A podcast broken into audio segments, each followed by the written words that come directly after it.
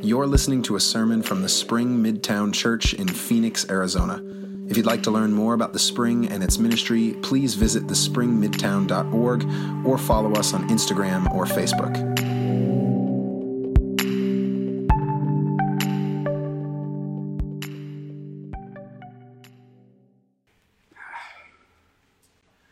So we've started this new series on spiritual conversations.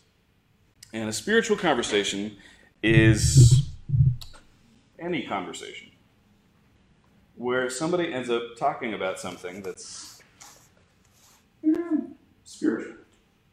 Something like hope or anxiety or despair or suffering or pain or meaning or purpose or truth or beauty or yoga or meditation or astrology or well really their spiritual beliefs or their faith their religious background or actually quite a few things and to be honest most conversations are to one degree or another spiritual conversations and it's our hope in this series to give you a, a better set of ears to listen for those moments where you're in a conversation that could go deeper. And also to equip you, not just in the sermons, but also in some of our community groups and some of the curriculum we've been writing and some of the things we've put out there for you, to equip you to feel confident in asking questions, in getting a better sense of what this other person believes, why they believe what they believe, even being willing to, to push back and ask clarifying questions. I don't get that. That doesn't make sense to me. And also, at the same time, to feel comfortable talking about what it is that you believe, what it is that we believe, about Jesus, why Jesus is so important to us. In the end, hoping that really that our understanding of the word evangelism might broaden out from sales pitch to being a way of talking about why Jesus is good news in our lives, why he's good news for the whole world. And so today, what we're going to be talking about a little bit is uh, sometimes called incarnational ministry, sometimes called a ministry of presence, sometimes it's called uh, relational ministry. But the basic idea is this there are people in your life already who are basically your mission field. People in your life already that God has kind of put in your life, and they're ministry opportunities for you. And so we're going to focus on three words today that I think will be really helpful uh, initiate, invite, don't give up. Just what that's actually that's more than three words. There's three ideas. There's more like five words. That initiate, invite, don't give up. Turn with me to John chapter 1. We're going to be in verse 43.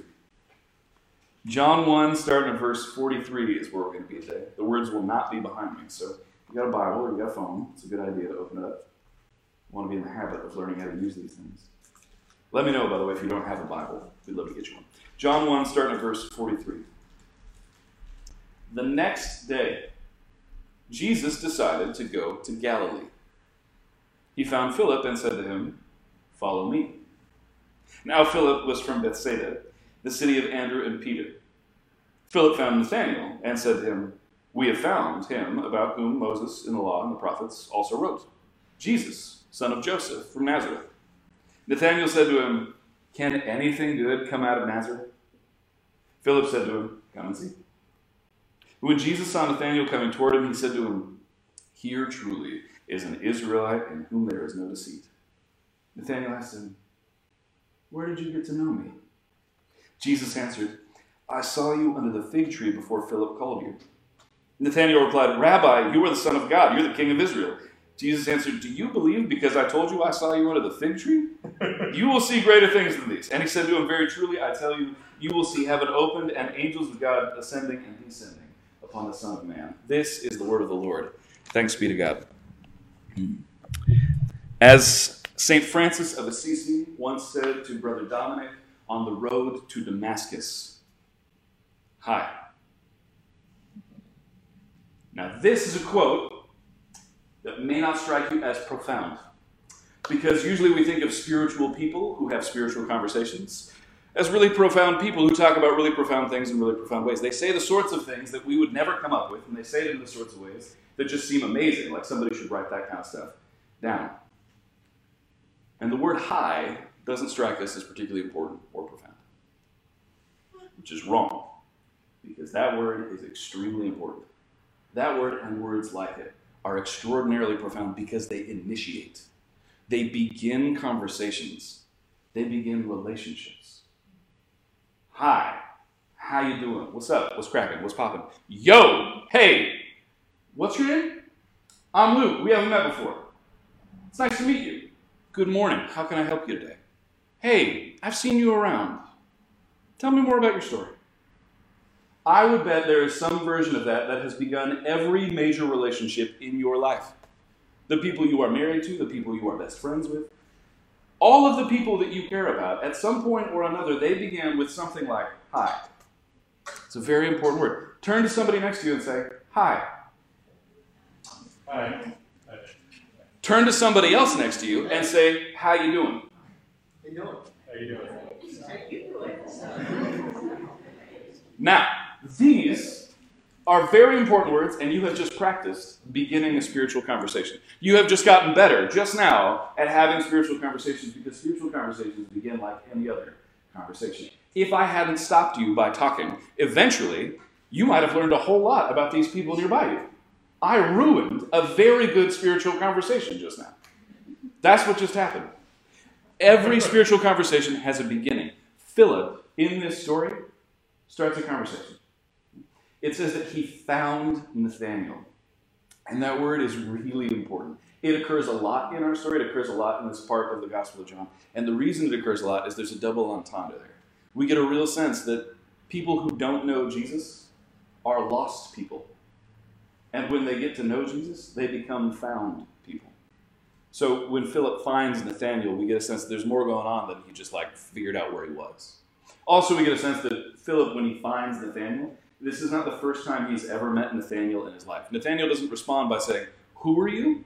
It's not like some guy walking down the street and Philip goes, Hey, you over there. I don't know if you know this. I just met a guy named Jesus. I don't care, would say the stranger, right? This guy is actually interested in the conversation. It's clear that they have conversations like this. They have a relationship that's already been going on. Spiritual conversations are best initiated in relationships that you already have. They just are. But the truth is, even though you think you're initiating, even though Philip thinks he's initiating in those conversations, most of the time, it actually started long before you. In fact, Philip, even as he's talking to Nathanael, he says, We have found him. We figured it out. We found the one that everybody's been looking for through all time. All the religious people, the prophets, Moses, all these people who are trying to answer the question, What's the meaning of life? Who is God? What's he really like? We figured it out. We and the verse right before it, verse 44, we hear about Andrew and Peter. These two guys from his hometown, these people he grew up with. So already there's a relationship chain that's happening where Philip has been found apparently by Simon, has been found by Andrew. And this goes all the way back to Jesus in verse 43. That ultimately the person who does all of the initiating in this conversation is Jesus. Jesus in verse 43 decides something. He decides he wants to meet Philip. He decides he wants to meet Nathanael. He decides actually all throughout this book what's going to happen because long, long ago, the Father decided to send the Son. Because the Father loves the world, so loves the world, that people like you and me, He said, Those people I have decided to die for. He decided to die for you. He decided to die for me.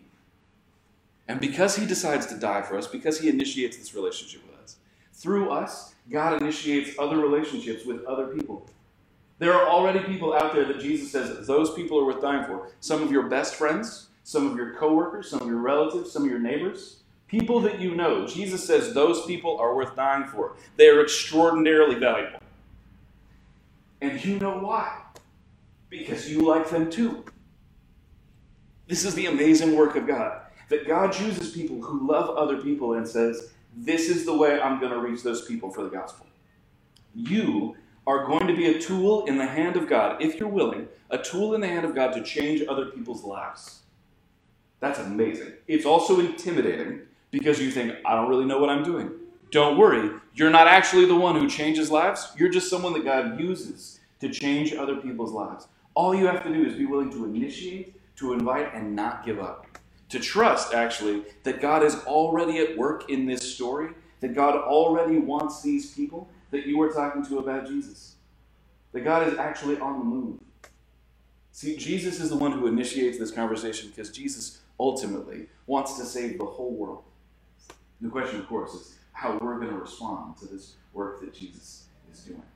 If you want to avoid spiritual conversations, just whenever you get on an airplane, put in the headphones, focus on the book or the tablet in front of you, communicate with all your body language. You are not interested in meeting the people who are going to spend three hours next to you. Communicate as clearly as you possibly can to people walking up and down the aisle who are forced to talk to you and actually want to serve you and have some kind of communicative conversation. Just communicate to those people you're not interested in them at all as people. Say nothing. Do not initiate.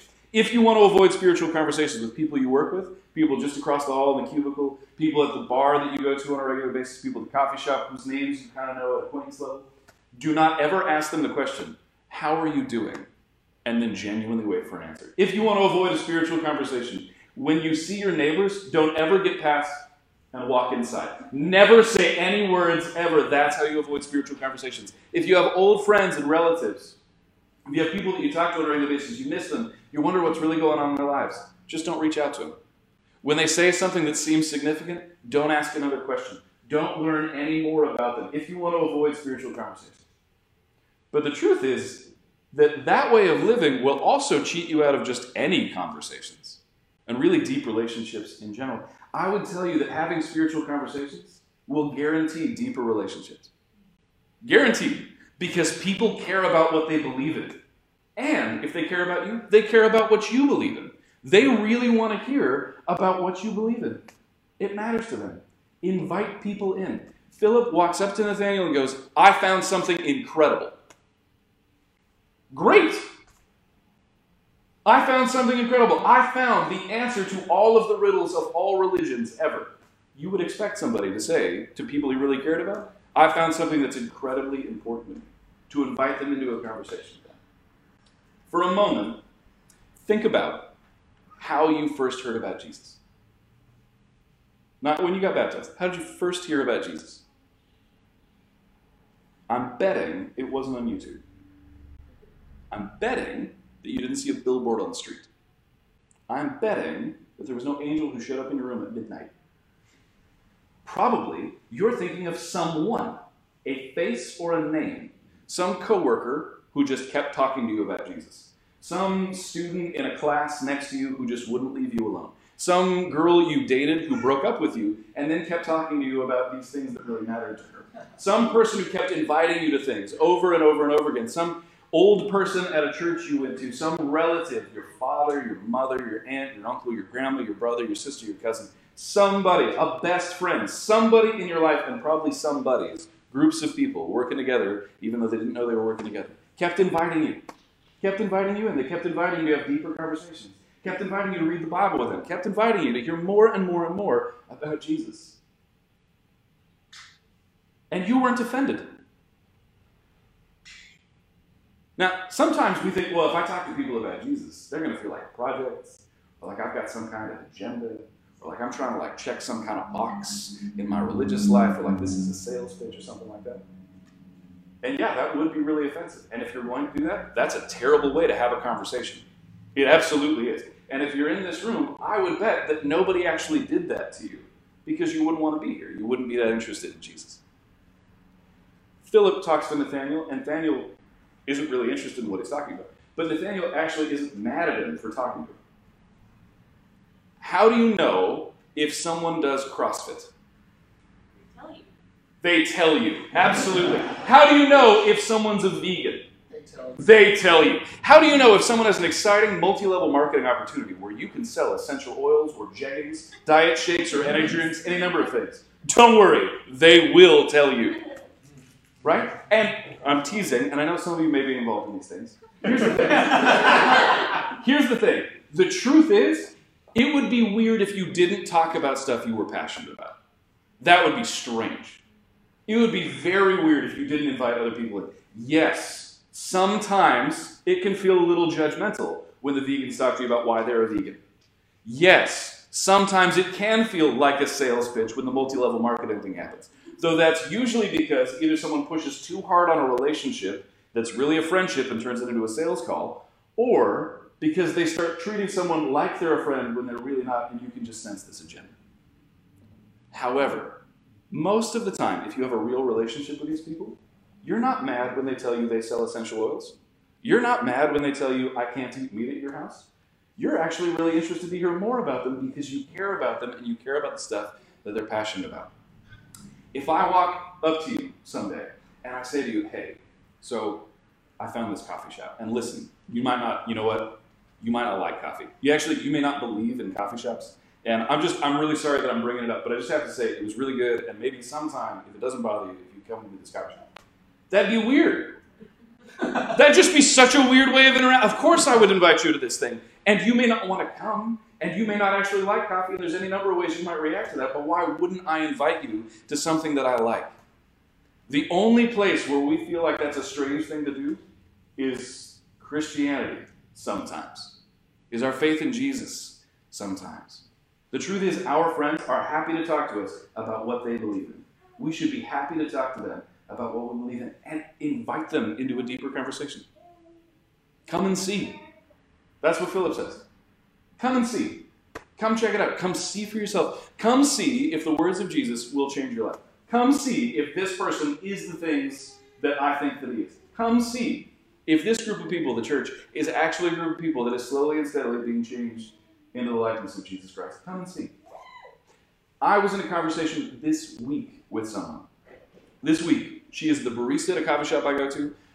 I remember her name most of the time. And we're talking a little bit, and she says, I got a new car. And I go, That's incredible. What kind of car? A Tacoma, black on black. I'm very excited. I'm going to the mountains. It's going to be amazing. I just, it's like she's got a brand new life in this vehicle. I go, This sounds incredible. What car were you driving before? I keep asking the next question. That's an invitation to more of a conversation.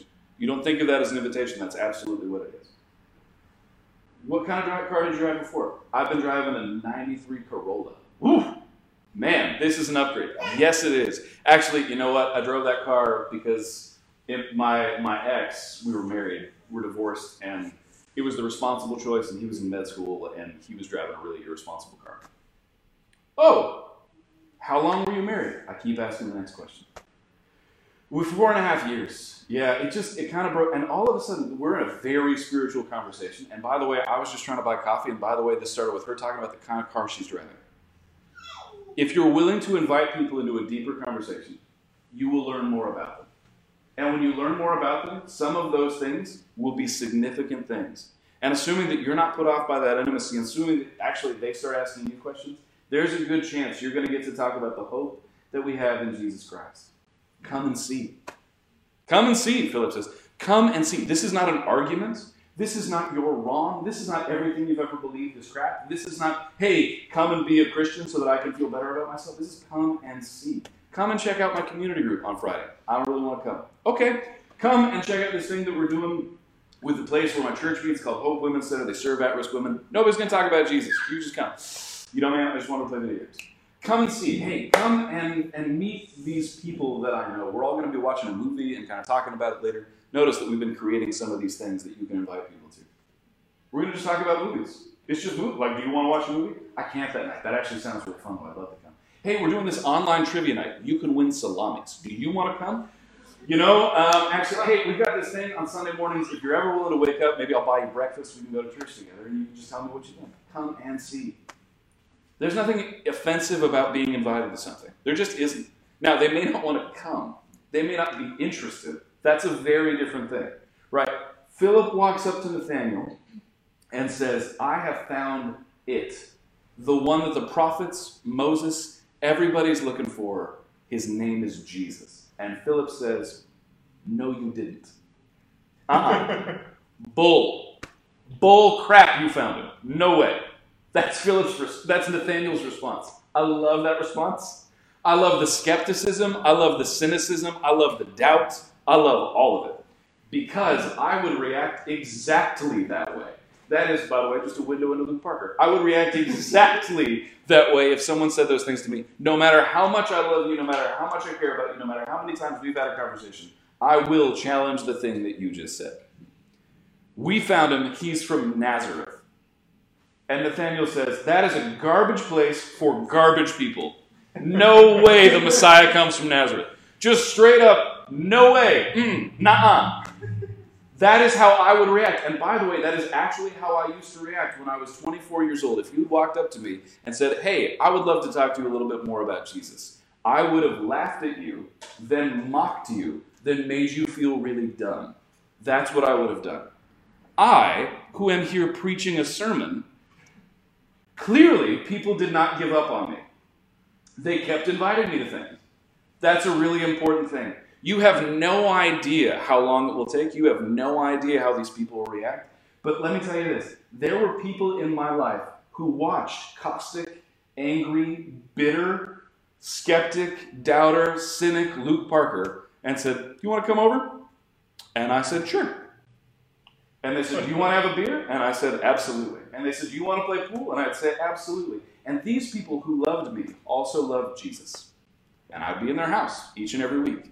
And we'd talk about Jesus a little bit, and we'd have some pretty intense discussion, and then we'd go back to doing things that we do. They cared about me, and they cared about Jesus. If you care about someone, and you care about Jesus, little by little they will know that you care about them, and they will know that you care about Jesus. If you keep inviting them into your life, if you keep inviting them to have more conversation, if you keep asking the next question, if you keep saying, hey, come and see, little by little they're going to hear more, and they're going to learn more, and they're going to be curious about more. And here's something really important. Remember how I said that the person really initiating all this is Jesus? It's kind of hard to have a conversation with Jesus and not be affected by it. Because Nathanael, who goes, no way, has a conversation anyway, still follows Philip, still comes and sees him, has a conversation with Jesus, and the, the reaction is intense. I don't look at your Bibles. It goes from there's no way that's a garbage town for garbage people to come and see to Jesus talking to Nathanael. And when Jesus talks to Nathanael, he goes, That's a guy who tells it like it is. That's a guy who does not BS. That is a guy in whom there is no receipt, no deceit. And Nathanael says, Do we know each other? Which is fantastic. And Jesus says, You know, I've known you a long time. And immediately Nathanael goes, Oh my God, it's God. Oh my God, you're God. It's just, just this intense, profound connection. And we see that he is the kind of person who just tells it like it is. He has immediately been convinced because he's suddenly in the presence of Jesus. Now, we don't really understand the fig tree thing. No one does. By the way, through thousands of years of biblical scholarship, there are lots of guesses. They get really entertaining at times. We just literally don't know. We don't know if that's like just before you talked to Phil, you were under a fig tree getting some shade. We don't know if that's like when you were seven, there's this secret that happened under a fig tree that only you know about. But something about referencing the fig tree does something in Nathanael. He goes, This guy knows my whole life story.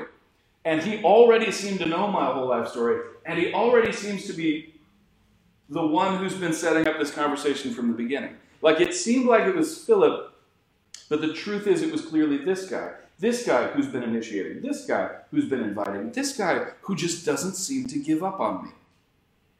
Do not give up on the people in your life who you are inviting to talk to about Jesus. By the way, expect them to react badly sometimes. Sometimes when people like me talk about this, like when you talk about Jesus, there's going to be a magical connection, and you're never going to fail. You will fail, promise you. You will have conversations about Jesus and spirituality, and someone will go, nah, and you'll go, that was like my heart. I was so vulnerable. I was telling you about something that's so precious to me, and you don't care. That is going to happen. I promise you that will happen. I did that to people. I'm telling you it will happen. But if you don't give up, you have no idea how you might be used by God to change people's lives. You have no idea. In fact, I guarantee you that right now God is already working, already initiating, already inviting, already given, already not giving up on people in your life. He's using other people, and he could use you if only you were willing to do it. If only you're willing to start writing some names down on a God needs to find this person list. This person is lost, and I need this person to come to know Jesus. Jesus, I'm just going to start praying for you. We talked about this last week. Write down a list of three names. If you haven't done it yet, do it now. Write down, I'm serious, write it down right now. And put a little sticky note on your phone so that every night when you go to bed, the first thing you'll see is those names in the morning. Put it on your bathroom mirror if that's the thing that you look at early in the morning. Put it on your steering wheel. Put it at work. Put it somewhere where you will see it every day and pray for those three names every single day. Every single day. There's a guy named George Mueller in the 19th century, 1800s. This guy is an amazing person, an evangelist, a missionary, does all sorts of amazing things. And he has five names. In 1834, he puts five names on a list and he starts praying for them every day. We have his journals. He literally prays for them every day. Sickness and in health, on land or at sea, no matter what's going on, no matter how busy he is, no matter how insane his life gets, he prays for these people every day. And he doesn't just pray for them, he also talks to them about what he believes, initiates, invites, but he never gives up on these people. 18 months.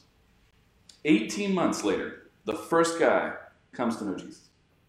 Amazing. Keeps praying. Five years after that person, every day, that's six and a half years now, another person comes to know Jesus. Six years after that person, we're at 12 and a half years, praying every single day, talking to these people, inviting them, just never giving up. Another person comes to know Jesus. 38 years after he starts praying, the other two people still have not become Christians. And it's driving him nuts. He's praying about it all the time. And he literally writes in his journal, They have not been converted. I still have hope. They will be. Period. Just confidence. He dies 54 years after starting to pray for these people. And within the year after that, both of those people become Christians. Deeply committed Christians. This guy never gave up. Now, if you have people in your life who you know and love, who you desperately want to come to know Jesus, if you initiate, if you invite, if you never give up, I'll tell you, there's an amazing thing that God can do through people like you. An amazing thing that God can do through people like you. You might see your friends and neighbors come into the kingdom. You might see them come to know Jesus. You might see their whole lives changed. And you would know that God used you because you initiated, you invited, you did not give up. Would you pray? Lord Jesus, we pray